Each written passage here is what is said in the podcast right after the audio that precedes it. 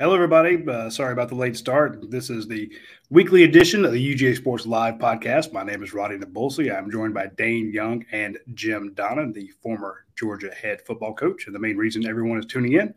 And uh, we, we do this show each week mainly because uh, our sponsors let us, and they do a great job of keeping us afloat and keeping uh, the information rolling. So a big shout out to our friends at Akademia Brewing Company, Your Pie, Athens Ford, and Dead Soxy. So give them a, sh- a shot uh, when you need any of their items. We greatly appreciate it.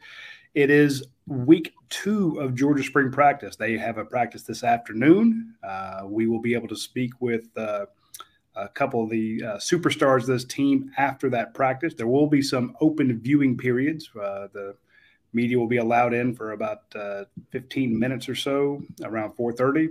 And uh, they just sent us a note not ninety seconds ago saying that uh, after practice, we will also be able to speak to Kirby Smart. Well, earlier, we didn't think we were going to get him, but we're going to get to talk to Stetson Bennett, Keely Ringo, and uh, Warren McClendon this afternoon. So we should have a lot of good uh, practice observations coming your way, as well as uh, updates with, uh, you know, the starting quarterback, the star of the uh, uh, pick six in the national title game, uh, one of your big offensive linemen, and the head man himself, Kirby Smart. Uh, Coach, I want to go to you first right off the bat. Uh, week two of practice is here. Uh, we didn't get to see anything in week one, uh, but my guess is we didn't miss a whole lot.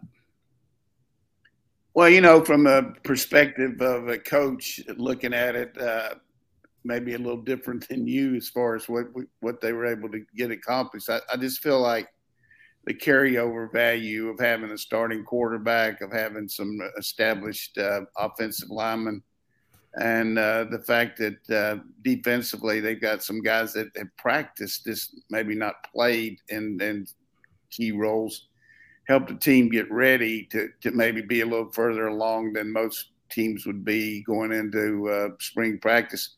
And we've mentioned it on this show before, the extra time that you get to uh, meet with the players throughout uh, February and March uh, really helps you get your uh, install, what we call putting in your offense, defense, and special teams. Really special teams in the in the spring mostly work on punt and punt return, because kickoff and kickoff return be something they can work a lot more. And, and then you also work a little bit on your field goal and extra point. But overall, I, I would say that uh, just the, the way we branch things out, having a day in between each practice gives you a chance to really do a lot of teaching. And the fact that we've got four new coaches helps uh, them uh, not have their the hammer down where every day they're having to, you know, study something new. And they got plenty of time in between practice to analyze themselves as a coach and how they fit. And they're learning what to do as far as our practice uh, tempo and, uh, you know, knowledge of, of the system that they're uh, employing now. So I would say that the first week has been good just because you, you got four new coaches and a chance to look at a lot of new players. So uh, it, it's going to be uh, – and from what I understand, we did have one young man that hurt his A C L, a kid from over here at uh, Athens uh, that went to Prince, a good little receiver, but uh, hate that. Hope he'll get well quick. Mm-hmm. But I haven't heard of any really major injuries, except we knew Bowers was going to be out. And then also uh, the fact that Washington got hurt and had to repair his foot. So uh, overall, I feel like uh, things are ready for some questions here. Let's get rocking. I like the way uh, Dave. Uh, I like the way Coach mentions. It's like, okay, the new coaches are in. They they worked. And Cedric Van Pram was saying, look, we have terminology that we use on the offensive line, and Stacey Searles has his terminology, and we're melding it together. Which, is, as Coach points out, you get that day between where you say, okay, guys, I want to call it this. You call it this, and they meet in the middle. But coaches ticks off. Get the new coaches oriented.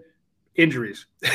That's the one and number two of uh, that first week of spring practice. I think that's really appropriate. Yeah, so give it, give us your thoughts, Dave.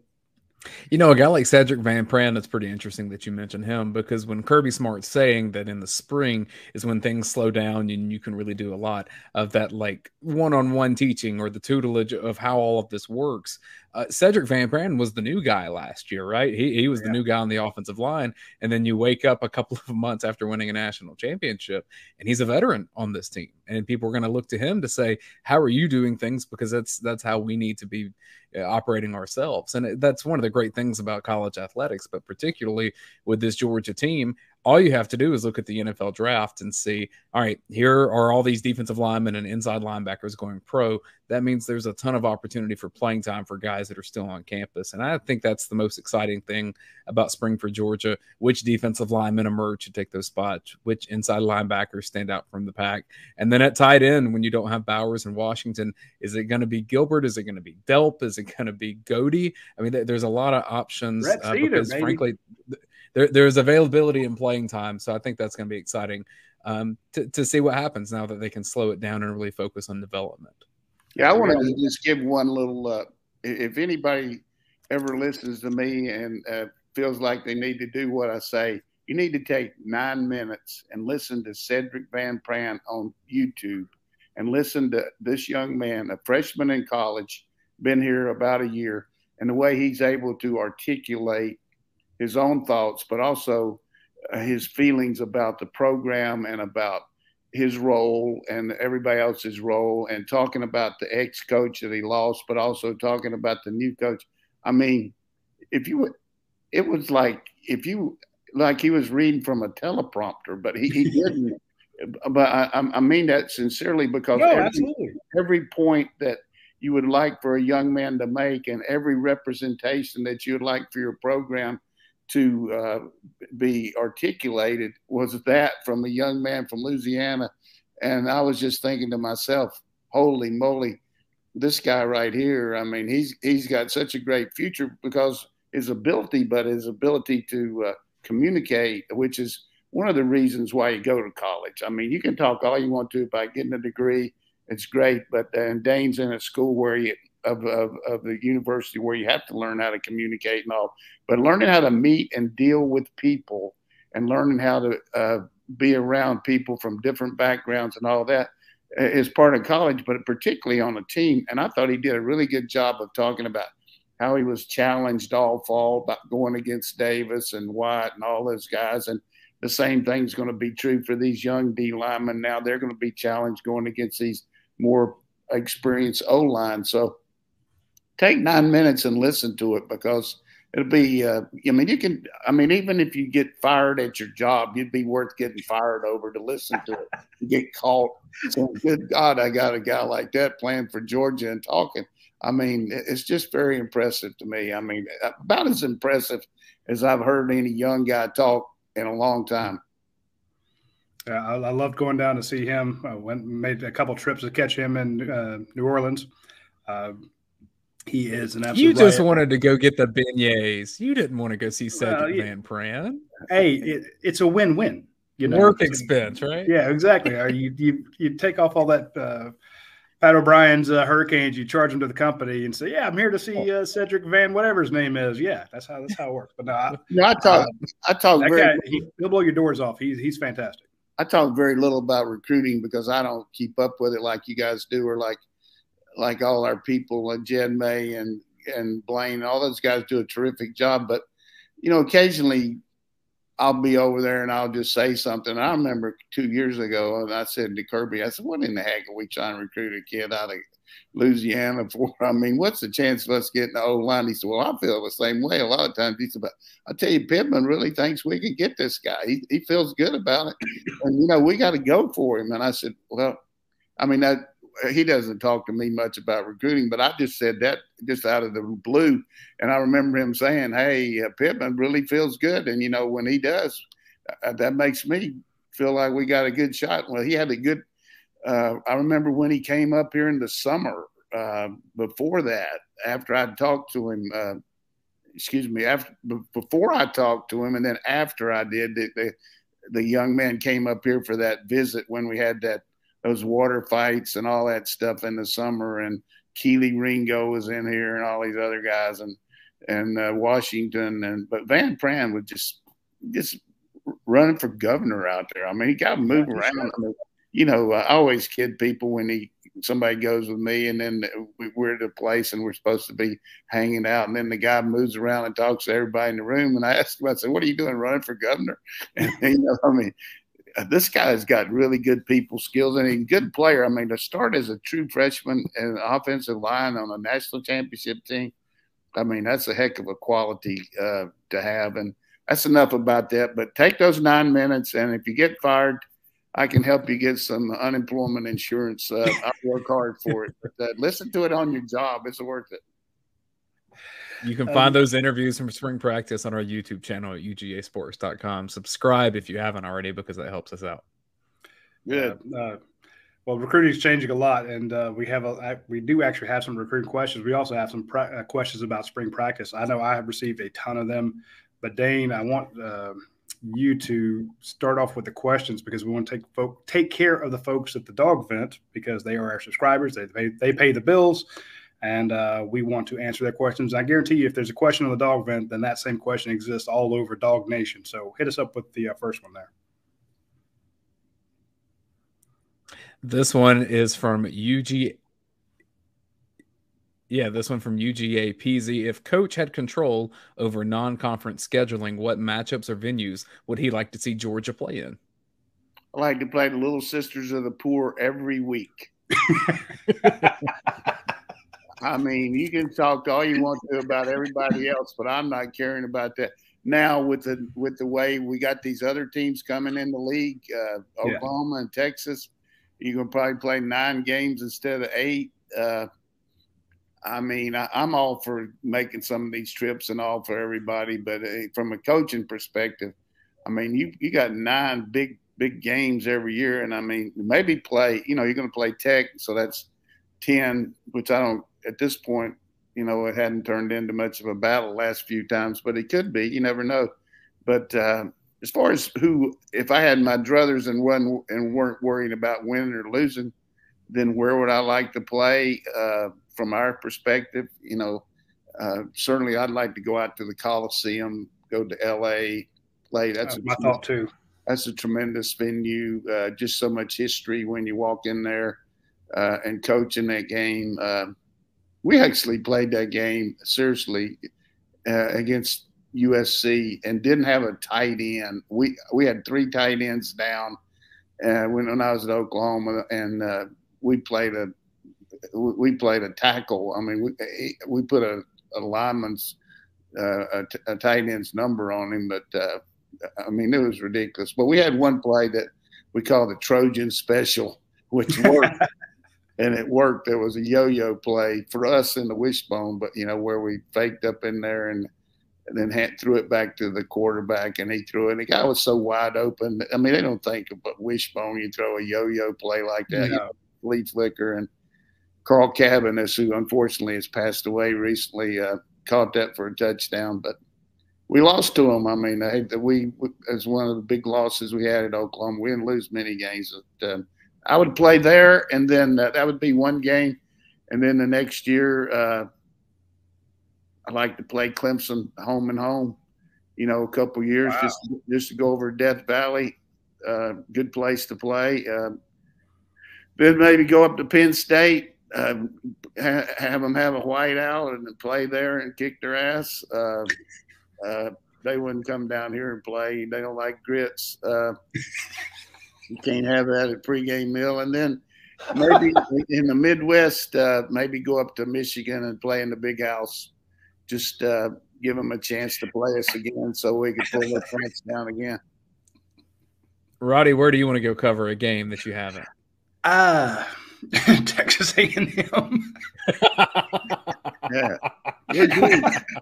We do go out there sometimes. I've been to every S E C stadium but that one. Uh, I started to laugh at the grit slide. Uh, I, I actually I want to go to Ohio State. I would like to see that one time. But most of yeah. all, and I know I, what I really want to see, and I know it doesn't involve Georgia, is I got to go to an Army Navy game. Uh, I mean, I just hey, mm-hmm. that's that's a great venue. I've never we seen played, it, and I'm dying to. We played up on the banks of the Hudson, uh, when I was at Chapel Hill, and uh, just tra- etched in so much tradition, you know, riding in there to the stadium and uh, listen, I, you know, when I grew up, you guys weren't even alive, but we had Lindsey Nelson was a C B S guy, you know, and he always wore those funky coats and, jer- you know, very plaid jackets and stuff. Oh, yeah. And, uh, you know, we tried to imitate him when we were young kids talking to Lindsey Nelson.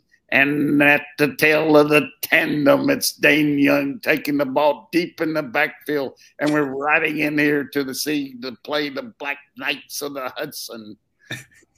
So uh, it was it was great. Lindsey Nelson, I mean, we played in the, in the uh, uh, Sun Bowl in seventy-four, and he was doing the play-by-play for C B S, and I was in the press box uh, up as offensive coach for North Carolina in the uh, next, you know, little next box there.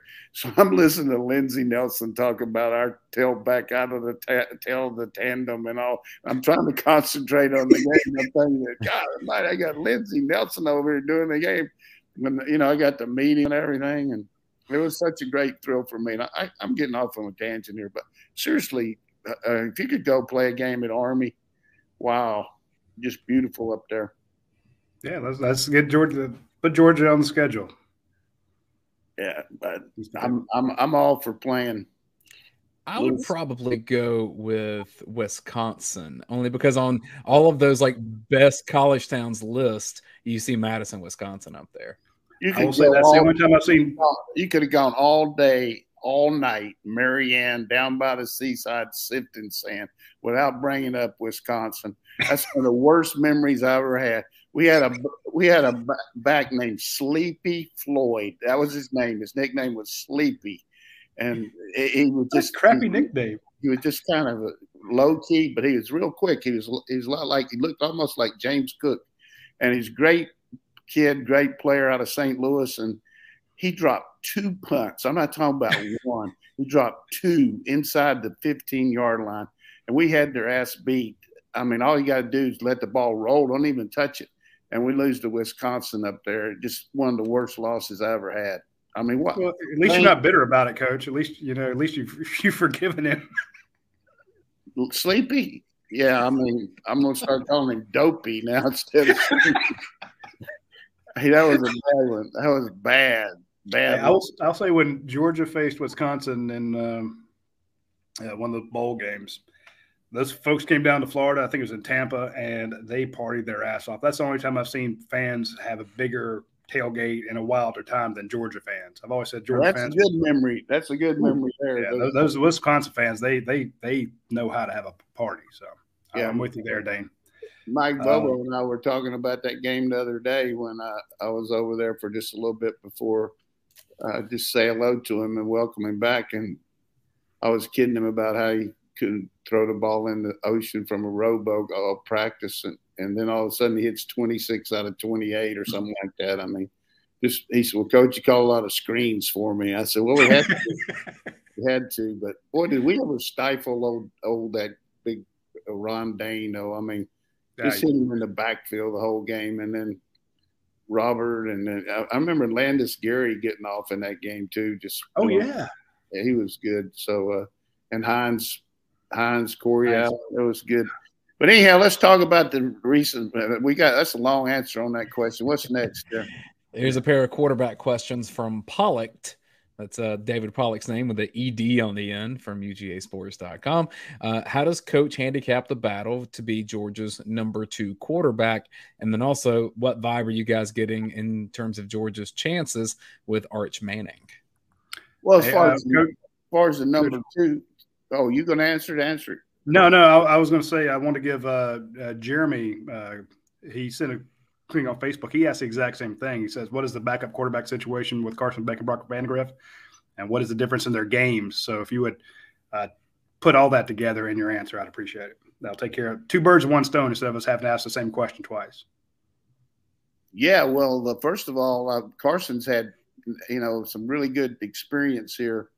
Uh, made dramatic improvement from year one to year two. Not, he's got a good arm, uh, has got uh, really good Uh, presence about him and knows where to go with the ball. And you know, has an existing relationship from Munkin going to back when both the, he and his Munkin son were playing Little League Baseball when Monk was with the Jaguars. So, you know, they got good communication. And uh, I, I think he's certainly in a position where he can come in and be a, you know, valuable player for us.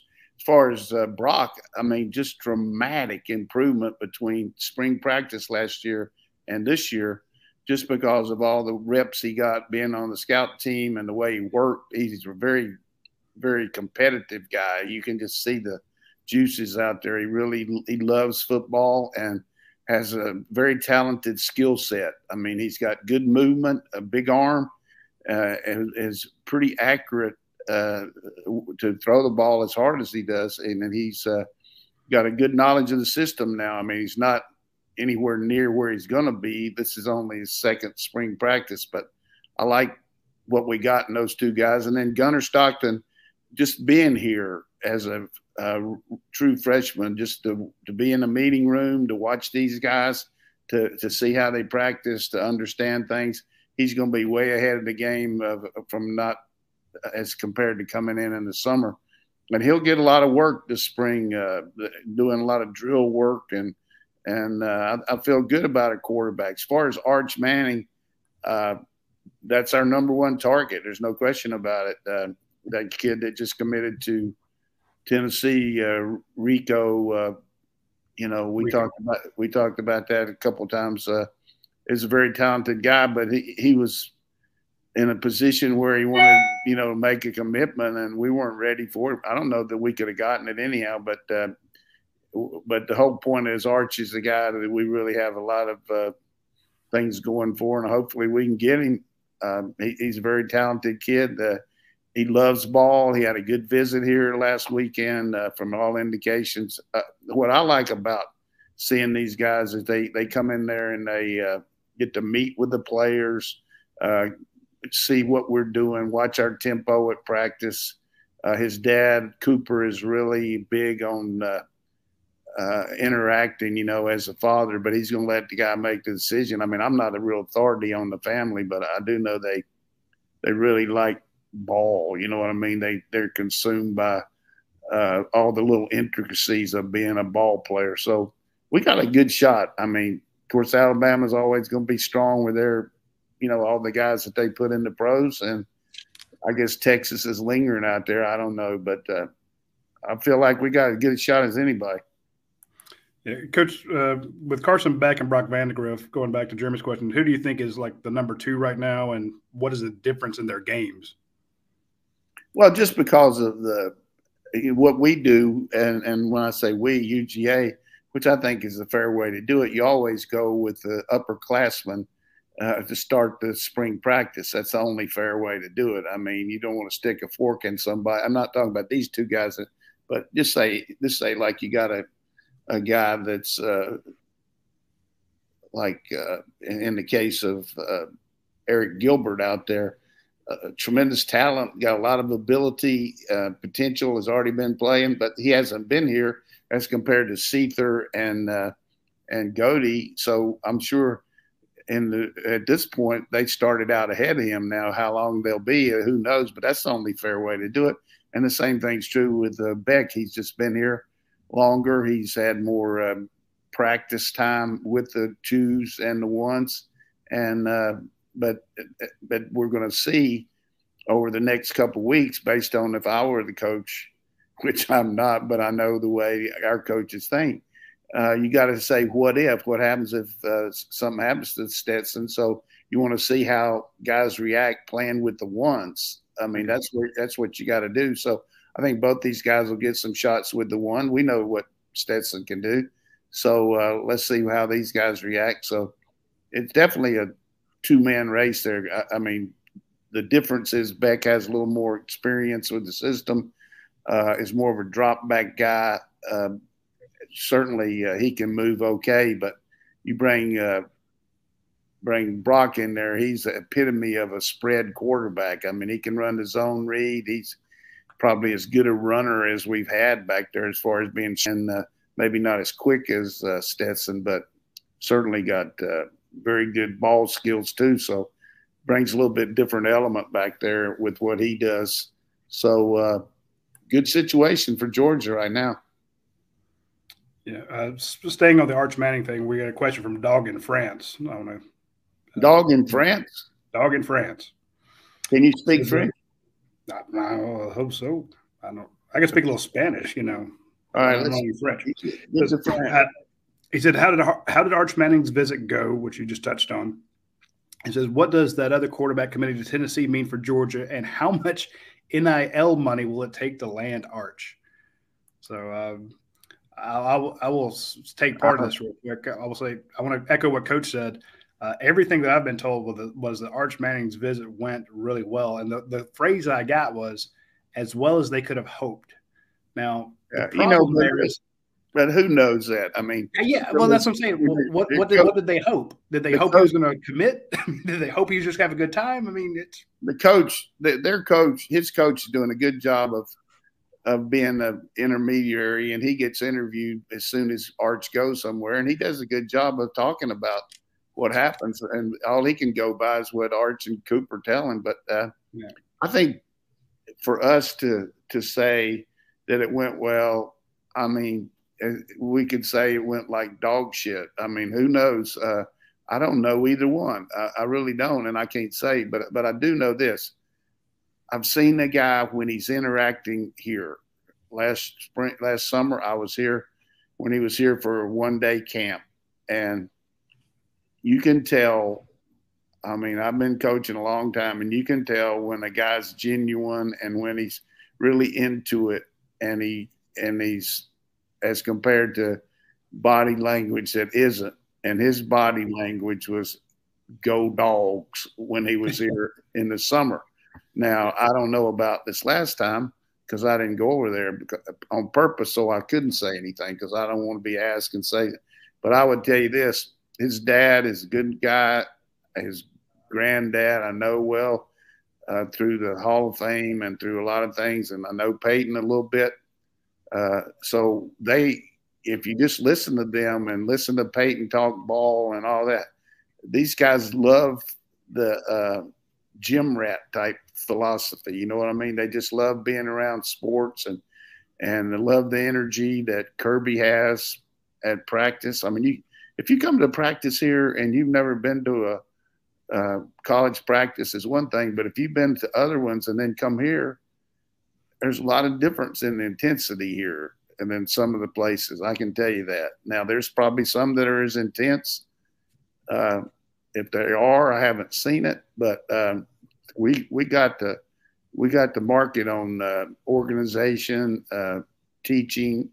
And it's pretty evident when you see the results that we've had here in six years. Uh, as for the part about the – Coach, Nico, I just prefer that you uh, – I'd prefer you not talk to Peyton and Eli after they stole our watch-along idea and made millions of dollars off yeah, of E S P N. That was, like that's, no, that, that was our territory. Yeah, that was uh, that was something. And now now our boy Kirk Herbstreit's going to go with Amazon on Thursday night. And uh, I was talking to Bear yesterday, and I asked him if he was going to go with him as, uh, in, you know, his little uh, inside man that shoots him stuff. And they got a also got a guy that's in security, and he said, "I'm hoping so. I, I need some coin. You want some of that Amazon coin, you know."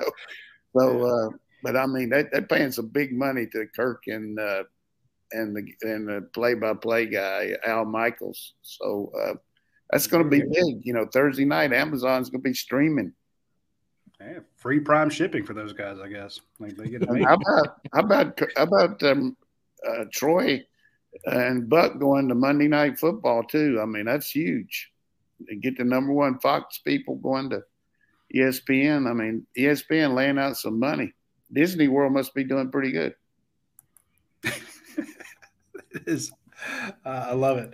Uh, I did want to finish up with that uh, question about uh, what is the, uh, Nico committing to uh, Tennessee mean for Georgia? I think Coach nailed it when he said that makes Arch your number one guy right now. So, uh, but they do have plans uh, B, C, and D in the works, and uh, we've had some of those stories at U G A Sports dot com, so you need to check those out. Uh, I want to take a quick break and mention our friends over at Dead Soxy. Uh, they are one of our uh, best sponsors of not only this show, but our website as well. And we want to mention that you can sign up. If you go to their website, they will, if you want to just become one of their uh, new customers, you can give them your email address and they will send you a pair of free socks. So you get to try them, see what you think. And if you go through and if you do like I do, you go and check out reviews on companies and stuff like that. And I was reading through some of the reviews on Dead Soxy, and it made me laugh because everyone said the same thing that I am. I'm like, I'm always skeptical of new products and things like socks. I think most of them are just basically a ripoff, or, you know, I'm writing a review about socks. Why would I ever do that? And I kind of, I'm kind of the same way. When Dead Soxy approached, I said, "Hey, can we send you some products? Uh, we think you'll like it." And I'm like, "It's I'm not going to be a shill for a sock company. Come on, man, that's ridiculous." And then they sent them to me, and I tried them on. I'm like, "Oh, okay, these, these, these are badass socks." So, and started started looking into it and saw they had the uh, True Stay technology that keeps them up. They don't slide down. They're incredibly soft. They feel fantastic, you know. And I started thinking about some of the more successful brands of clothing that are out there, and I'm like, yeah, you know, you, you don't really think about the socks. You think about the, what are the comfortable pants? What are the comfortable shirts? You see people on Shark Tank selling shirts and going crazy. And you come to realize, well, hell, you put on a pair of socks just about every day of your life. So, yeah, why not have socks that feel the same way? So uh, do me a favor. Check out Dead Soxy. Uh, remember that if you use a promo code U G A Sports, you'll get twenty-five percent off your order. But read through the reviews. Don't take my word for it. Take actual reviews from people. You know, these are not made up. Uh, these are real reviews. Check them out, and I think you'll love it. So I want to give give them a shout out. Uh, while we're also talking about great reviews, I want to mention our friends over at uh, Athens Ford. If you look at their customer service awards, they win awards all the time for having their best customer service. And that's because they're not pouncing on you the minute you walk onto the lot trying to sell you a car that uh, you know is going to break down in fifteen minutes. Everything they sell, you know, that's uh, new or under eighty thousand miles has a lifetime powertrain warranty on it. Uh, they actually have vehicles on the lot. A lot of places do not right now. I know that uh, I had a friend reach out to me uh, from Macon saying, hey, uh, you mentioned them on the show. They say they have cars. The Macon market right now is thin on vehicles. So he's actually going to come up to Athens to look for a car there. So he's going to have to drive a couple hours or, you know, however long it takes to get from Macon to Athens, uh, basically to find a vehicle because uh, there's just not a lot where he's at. So point being, it's worth a trip. And if you're dead set on getting something very specific, go to Athens Ford and click on the uh, custom order function. You can actually start a custom order and they will prep it exactly the way you want it. The trim packages, the styles, all that fun stuff, the colors, and then they'll, they'll build and deliver it to you. So uh, check out our friends at Athens Ford. And uh, that's back-to-back companies between them and Dead Soxy who are just going to give you ridiculously good customer service. All right, let's go back to some questions from U G A sports dot com. This from Billy Zane. I have a child from Titanic. Um, lots of talk about complacency or entitlement being a concern after winning the national championship. Do you think that's a valid concern, or does the depth of talent that Georgia has accumulated keep that to a minimum since every position will have plenty of talented guys competing for that starting spot? Good question. You know, I would say in some programs maybe uh, that that you know up and down a little bit on uh, their talent level. You could see that happen, but here the consistency of the recruiting, uh, development in the weight room, there's just too much competition that guys have been in really big uh, practice environments here. Uh, there's not that much of a drop off as far as the talent, maybe some uh, experience, but uh, your your age is your experience. You know, I mean, if you can, if you got talent, I'm going to always go with talent over experience. I mean, I've always believed in that. Uh, I remember the first time I re- really had any kind of big role in doing anything was at Florida State when I was a real young coach, and I had a young kicker who was very young. I mean, he's a freshman, and we were playing Pittsburgh up there, and uh, we had the ball, and we were going to kick a field goal. And I told the coach, I said, look, I don't know, but I'd like for him to really have some success. I don't know if he can make it. He said, well, if he can't, why'd you bring him on the trip? I mean, he said, he's our kicker. He said, it's a field goal. Let him go. I said, yeah, I'd just like for him to make that first one. but you know, which was dumb by me. But he went in there and he kicked it. But th- that's the point. If he's if you, if you make a decision to go with the young guy, then go with it. And uh, it, it's always been you learn by experience as a coach, and that was something I learned right off the bat. Play the young guys, play the freshmen if they're the best players, and you see what we do with young guys here that if they not starting, they get to play on special teams and they get experience.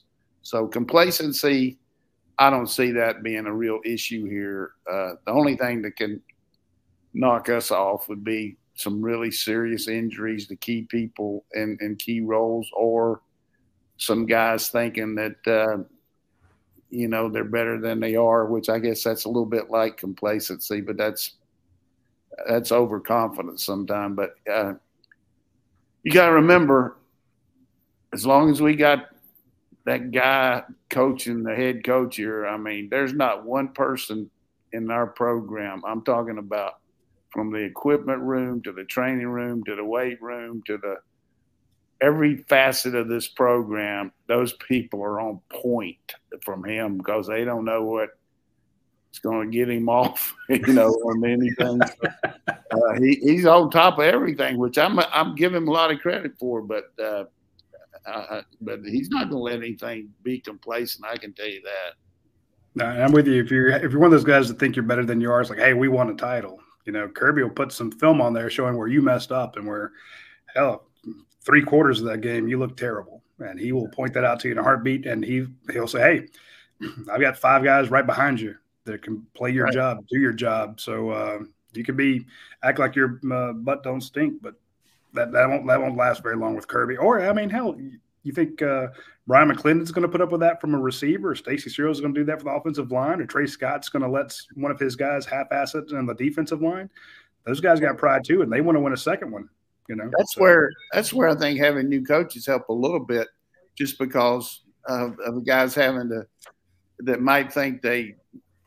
You know, know exactly what's expected from the other coach. Now you got a new one. You got to show him your skill level and all that. So you can't can't be flip flopping around. But you know, you're talking about the the players understanding that they didn't do that great for three quarters. There's the coaches. Every one of those guys understand there were some really some good opportunities missed as far as coaching too. And all of us have had that. I mean, every game I've ever coached, I look back and there's things I wish I could do over, but. That's why you – but we do a really good job of uh, self-scout and self-reflective. And, uh, you know, I read something today. Kirby was talking about how good some of these coaches try to improve themselves talking to other guys. And, you know, just like, for instance, when those pro coaches were in here for the pro day last Wednesday after we had our uh, show uh, – we had our show Wednesday night, I guess. But they – those coaches here, but – I guarantee you, Kirby and those coaches get those guys, hey, can we talk fifteen minutes about your uh, red zone package, or could you talk to us a little bit about the uh, practice organization? Or I mean, that's invaluable. You got Bill Belichick here or or uh, Mike or Conley. You know, I mean, just those guys are good to have around and talk ball with. I can't imagine the uh, football this I Q. This is a bit of a softball room. here from uh... –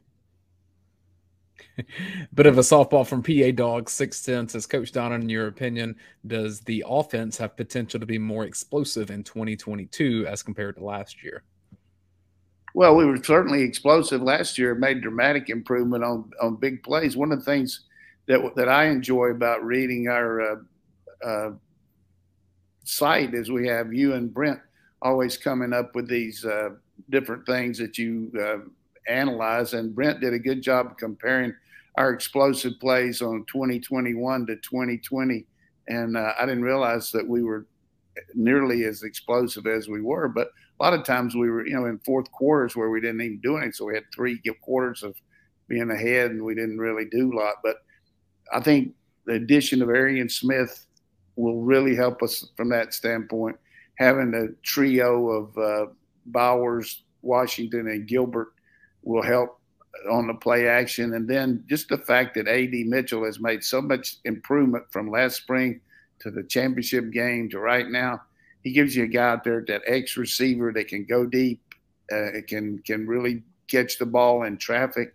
He's made a lot of big catches that when ball in the air, and uh, Bennett throws that ball remarkably well. So, and then you add, uh, you know, eighty-four in there who can go over the middle good. And then uh, I think Radi mentioned uh, the fact that all of a sudden you got uh, uh, Blaylock, Rosemary, Saint, you know, got him back, and also Harris Jackson. And Karis Jackson, those three. So, uh, and both these backs can can hum it to uh, Milton and and uh, Kenny Mack, and you know Edwards is kind of slippery. I would say we would be a little bit more explosive just because of the play action game. That's where you really get the big plays, and the fact uh, our schedule. I mean, we're going against some defenses that aren't going to be that stout as far as stopping you. So I'll go out on a limb and say we'll have more explosive plays than we did last year. But last year was good. Yeah. Shonuff two fifty-three gives a natural follow-up. He says, looking at the difference in year one and year two from Brent Rollins' article on U G A Sports dot com in regards to Todd Monken's offense, what makes a good play-action quarterback? What enables some quarterbacks to have great success in Todd Monken's system and maybe others that wouldn't? Great question. Well, the first thing is to, to have good play-action. You've got – I remember going to a clinic when I was a young coach, and Doug Dickey was the coach at Tennessee at that time, and he was up there talking about the running game, but he also was talking about throwing the ball. He said, no matter what kind of system you're in in high school, you've got to be able to throw something good. There comes a point where you've got to be able to have some bread and butter where you know that you can call this pass and it's not a waste down. It's something you have a really good chance of, of hitting to supplement your run game. So throwing something good is kind of an all-encompassing statement, but you got to have something that you can go to, whether it's a tight end across after a fake on the inside zone, whether it's a tight end on an option route where he can read man or zone, whether it's a three-level uh, sprint-out pass where you got a guy in the flat, you got a guy in deep, and you got a banana out behind that that guy in the flat like a, a flood route, whatever it might be. All these things are, go into the play-action game. But so let's say where are we going to launch it? Are we going to launch it after being under center? You know, so many teams now are in the shotgun, and it's so much easier to read a play-action when the quarterback's already back there. But if he's under center, you got the disguise factor that, you know, you don't see him because he's big old guys and you're faking either a counter play or a uh, whatever it might be. And you're uh, getting some depth after your fake. So the real key on a play-action pass to me is it really a, a, a pass that's off a really good run, or is it a deceptive one where you're trying to counter, you know, fake one way and then roll out, or go to the actual naked, which is a bad word, but it really means you're out there, you're exposed, and you're counting on faking the defense, and you're running to what we call a naked bootleg, where you fake up in there and nobody pulls the block for you, and you hope the end closes and you take it on the perimeter. So all of those are play-action type actions that Stetson Bennett is a master at. I'm not talking about just average. He's a master play-action pass guy.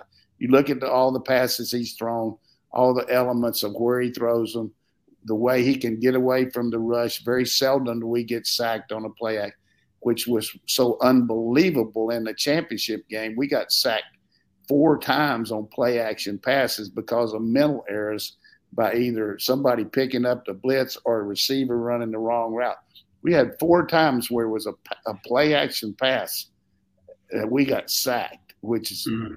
really terrible. So here's the point. You got the you got that, plus you've got the R P Os, which we've discussed before, which you call a run, and then if it's not there, you can throw the pass because they've stacked up to start the run. So that's the difference between the two. You got play action and R P Os, and he's a master at the R P Os too because he's such a good faker and he can run. You know, if he keeps the ball, he's as big a threat as he is throwing it on that. So uh, I would say we're in the upper echelon. We're in the top one percent in the country going into next year as far as being a play-action team. I would say, uh, you know, certainly Bryce Young's good at it at, at Alabama, but uh, we're right there with anybody. You had mentioned Arian Smith. Shonuff uh, two fifty-three had a second question. Who steps up as the deep threat at wide receiver? Is it Arian Smith if he's one hundred percent? I'd say Arian Smith's certainly going to be there, but I also like Mitchell and McConkey. McConkey's so slippery, you know, he can get through what we call a read route on the on the – let's just coach him up a little bit. Let's say you have a free safety back there, and it looks like a one-high safety. You can have a one-high or a two-high. Two high means you can probably be playing two deep, either man under or zone. But a one high means it can be three deep or man free safety or what. So the middle guy on the route is reading the free safety. If he closes and comes down on the run, he'll go over the top uh, a lot like he did against uh, Auburn this year. Auburn, yeah. If the free safety opens to a two deep look, then he might banana in and try to get in between them and hook up. Or if he plays really deep, then he might run a kind of a perimeter route where he's just kind of crossing in front of him. So as much as the quarterbacks read, uh, the receivers do too. And what we talk about is is the middle of the field open. So you, you put uh, middle of field open or middle of field closed. If it's closed, you're going to break the route off because there's no sense to try to outrun somebody that's lined up deep. You know what I'm saying? So. Um, Munkin's got some really good read routes by the inside receivers, and the same thing's true with different personnel in there where Brock Bowers is doing that. You know, he broke one against Georgia Tech where safety was hanging, and he went right between him, and he went right down the middle for a big one. So it's another way to run an R P O without running the R P O. You're actually running it off a play-action pass. I hate to get into all this jargon here, but I like to talk a little ball once in a while. But the whole point is if if you've got a play-action pass, and we used to do this at uh, Oklahoma.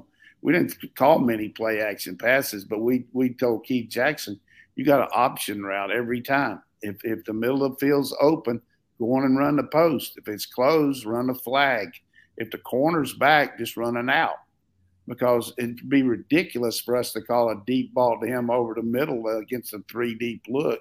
So we just called eighty-six wide choice, and he just did what he wanted to, which was get open most of the time because nobody can cover him. But that's that's the whole deal with college football now. Uh, a lot of pro stuff that Munkin brings where the receivers read the coverage along with the quarterback. So, so the quarterback has to read it as well and know where his receiver is going to be. Right. But the middle of the, the if you had to talk about, which I, I really think you've done a good job coaching, listen to you talk about your coaching Little League and all that and coaching and everything, right? I believe that you could even read the free safety where the middle of the field's open or closed, though. We probably could, not. We, probably not. We could have a clinic on here and – the worst person in football doesn't even know if a football is blown up or stuffed to figure out if the middle of the field's open or closed. That's- no, I was saying that. I was thinking when the, you had the, all the three options for Keith, and then when you had Ladd McConkey, he's reading it, and he's like, okay, I'm going to run this. Uh, I'm going to cut it off underneath him, you know, where he's going to wind up, you know, on right. that play. I mean, that I was – Stetson's got to be able to look over everybody and see right. where he's right. at. So well – that's where you have indicators, and basically most defensive backs are going to tell you by the way they open up their hips.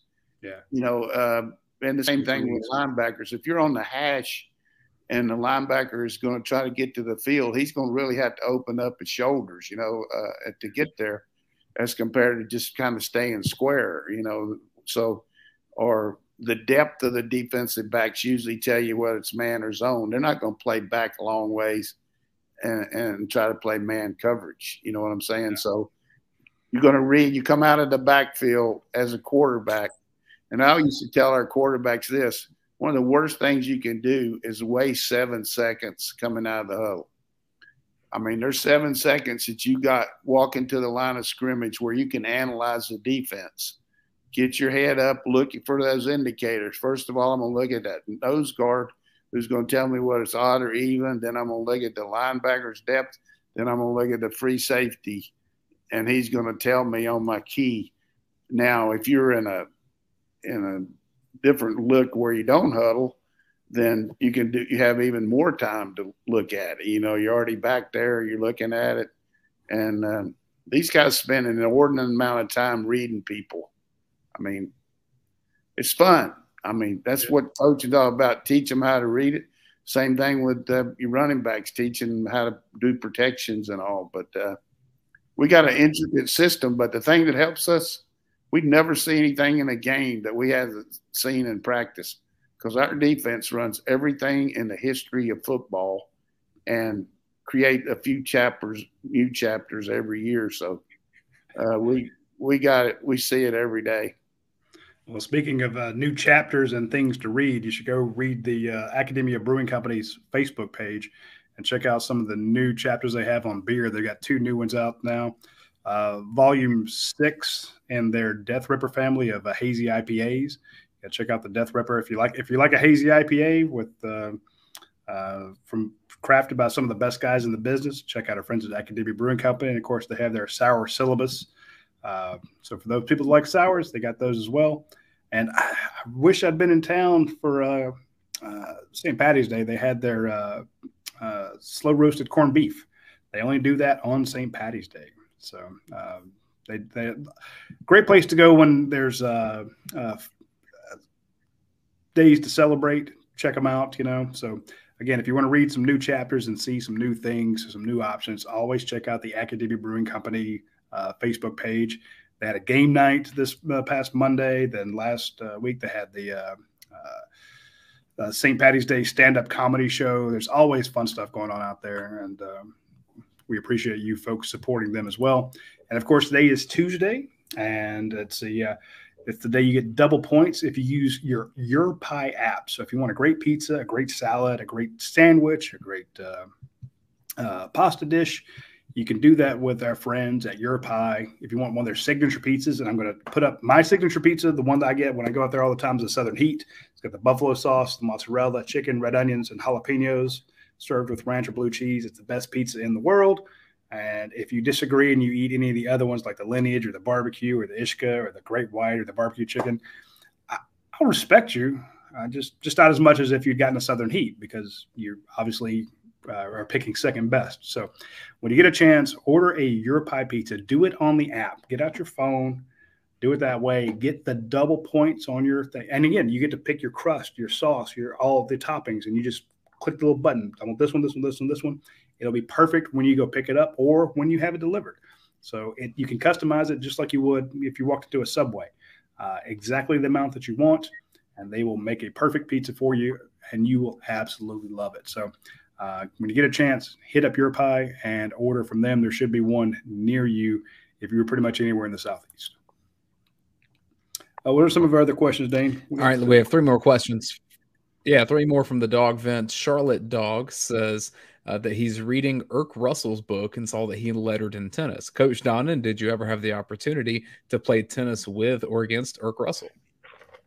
Yeah, I played with Irk a couple of times. Uh, he's very good athlete, you know, just sounded self-taught, and uh, had a little advantage because I played a lot more than he had, but uh, very competitive guy. And, uh, you know, he didn't butt me in the head or anything like he did, but he's a good player, and I enjoyed the comradeship too. I mean, he, we had a lot of good talking in between.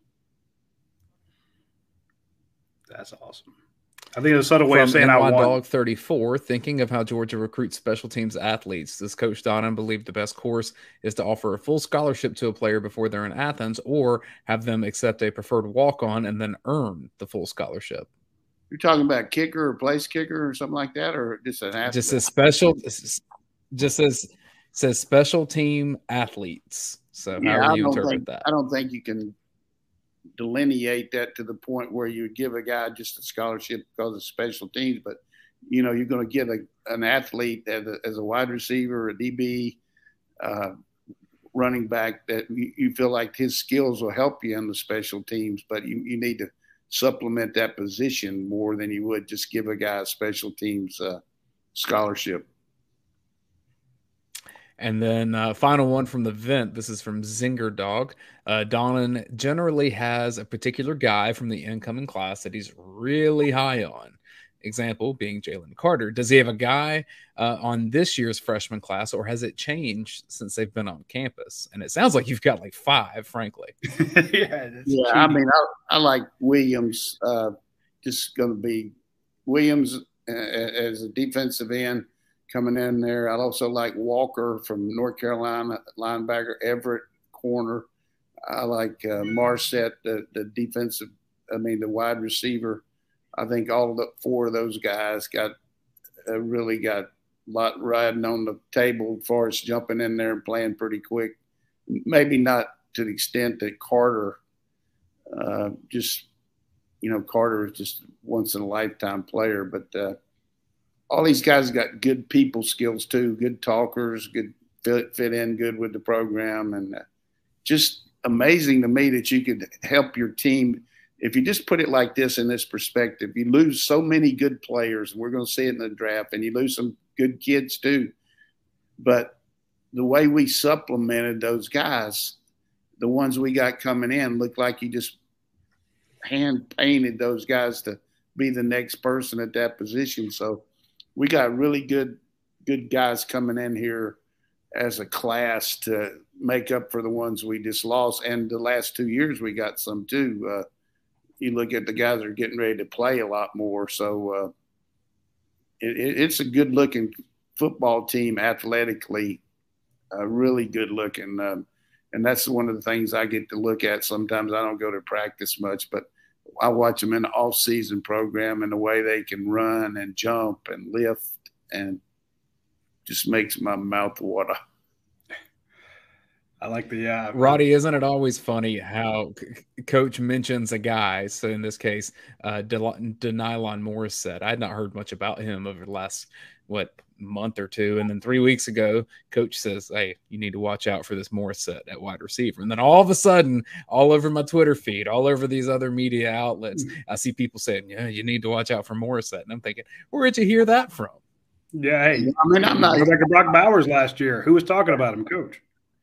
Hey, I, I will take credit for Bowers uh, from, from Jordan stand, Davis from standpoint of pointing him out. But I hate that. That's why we're on the show. I mean, people can. I mean, I don't mind giving you my opinion, but it's not hard to pick these guys out. I mean, and wait till you see Marvin Jones Junior Yeah, I mean, when we Is that play, him calling right now. Yeah, that might be Marvin's dad. When we play, when we play Oregon, I would like for two guys to get off the bus first, Carter and then Marvin Jones. Get off the bus and let Dan Landing see him. This is what you missed out on, Dad. Uh, no, and I remember you mentioning uh, A D Mitchell uh, after. I won't, I won't say I put down A D Mitchell, but I. When he had that huge spring last year in the spring game, you know, because a lot of wide receivers were banged up, and he had, what, five, seven catches, tore off. I said, yeah, we see this a lot with wide receivers really doing well in the spring game. You know, go to Jonathan Rumpf, guys like that. And they would just show up, show out, and you're like, wow, this guy's going to be a, a monster come uh, fall. And it never happened. And I mentioned that, and Coach is like, no, that's uh, – if he can do it here, he can do it in the fall. And yeah, sure enough, did, well, you know, he did it all. A D Mitchell – And he took, he took advantage of Pickens being out, and yeah. uh, you know Pickens went down in the spring. And I will remind you of this, because I'm about one hundred percent on when I meet a guy and really feel good about it. But the first year that he was here, he came here for, for bowl practice, and then he got COVID, and he couldn't practice, and then he had to leave and everything. And my daughter was coming in here uh, from the airport, and I couldn't go get her because of Mary's situation. But so she took a shuttle, and I picked her up over there at the uh, Georgia Center, and he was waiting to leave, and he had on this Georgia gear. And I thought I knew who he was, but I introduced myself and started talking to him. He said, yes. And Coach said, uh, I've been here, but I hadn't been able to practice, but I've been around these guys, and I'm fired up. I can't wait to spring. I'm coming back. I'm going home for a little while. And he says, I'm telling you one thing. He said, we're going to kick Baylor's ass or something. Whoever we played. Was that who we played two years ago? Yes, sir. Yeah, he said, they, those guys are ready to go. He said, Pickens going to eat them up. I mean, he told me that, and that's the first time I ever met him, and uh, it was impressive. So uh, maybe maybe it was – I don't know when it was. I don't know if it was about Baylor or what, but just meeting him out there, I can't remember. It was impressive, uh, very impressive. Uh, that's that's a guy, and uh, we you know we ask around. We, we didn't get to see practice last week, so we were asking people inside the Buttsmere building, who are you hearing about? And A D Mitchell, they're like, this guy had a monster uh, practice Saturday. Uh, amongst the freshmen, they mentioned uh, Michael Williams just being an absolute beast. You know, we heard about Denyla Morissette. And now the thing about Morissette is, I know some of our recruiting guys are like, yeah, he's he's pretty good. You know, he's definitely a, a good receiver. But towards the end of his high school season last year, uh, I know Jed May and Blaine had seen a lot more of his games. They're like, this kid is actually going to – he moved way up in their rankings. And sure enough, this spring – we've heard good stuff about Morissette as well. So that's just I mean, that's the buzz we hear. We don't get it like Coach does, but you know, we Here's we ask who, who people are buzzing about inside the building. That's a couple of them. Here's the thing about this guy up at the line of scrimmage. Doo-doo-doo. I mean, he, oh, can, yeah. he can get off the ball, and uh, I mean, Keely Ringo's got to be on his key, be ready to rock when this guy comes off the line. See, he's got good quickness, and uh, I love it. He'll be. Uh, He'll be somebody can help us. We got we're gonna be good at receiver, and uh, I mean, he's, he's gonna be a very good ambassador too for the university as well. You know, he, yeah. not, I don't think he can be as good as Cedric Van Pram or Jalen Walker. Those two are that's uh, that's your that's your presidential ticket, you know, in, in a few years. But that's uh those two guys, their oratory skills are off the charts. But yeah, Jalen uh, Walker is a complete man already. I mean, just he he he looks like Quay Walker out there. I mean, just Jesus. Wow. And again, I, I, I the, the interview I did with him after the day after he commit or the day he committed up in uh, North Carolina, which the two best things that day was his speech and me going over to uh, that barbecue place you mentioned, Coach. That was, yeah, that makes St- Stamey's barbecue. Stamey's, yeah. I don't know which was better. Those were those were two good uh, highlights of that day. But again, you talk about going back and watching an interview. Go watch, do a Google search on our channel for Jalen Walker commitment video. And if that kid is not your number one uh, linebacker uh, that you're excited about, again, don't get me wrong, I'm not saying he's the best one out there. I'm just saying, but from a, if you're a Georgia fan and this is a guy who represents your university, you're going to be thrilled with uh, him as well. So, hey, we oh, need to we need to find out. I saw today where they uh, going to have the spring game on E S P N two. We might ought to think about a watch along show there, but uh, there you go. Who knows? But uh, anyhow. Appreciate everybody watching, and uh, I'm going to go out here and play some tennis. All right. All right. Well, I appreciate it. We ran a little long today because uh, we got started a little bit late. Uh, it was usually my fault as usual. So we appreciate uh, you, uh, everybody tuning in with us, and we will see you next Tuesday at noon. Uh, shout out to our sponsors, uh, Athens Ford, Your Pie, Akademia, and Dead Soxy. Please hit them up and let them know that you heard about them on our show. It would mean a lot to us, and we will see you next Tuesday at noon. Take care.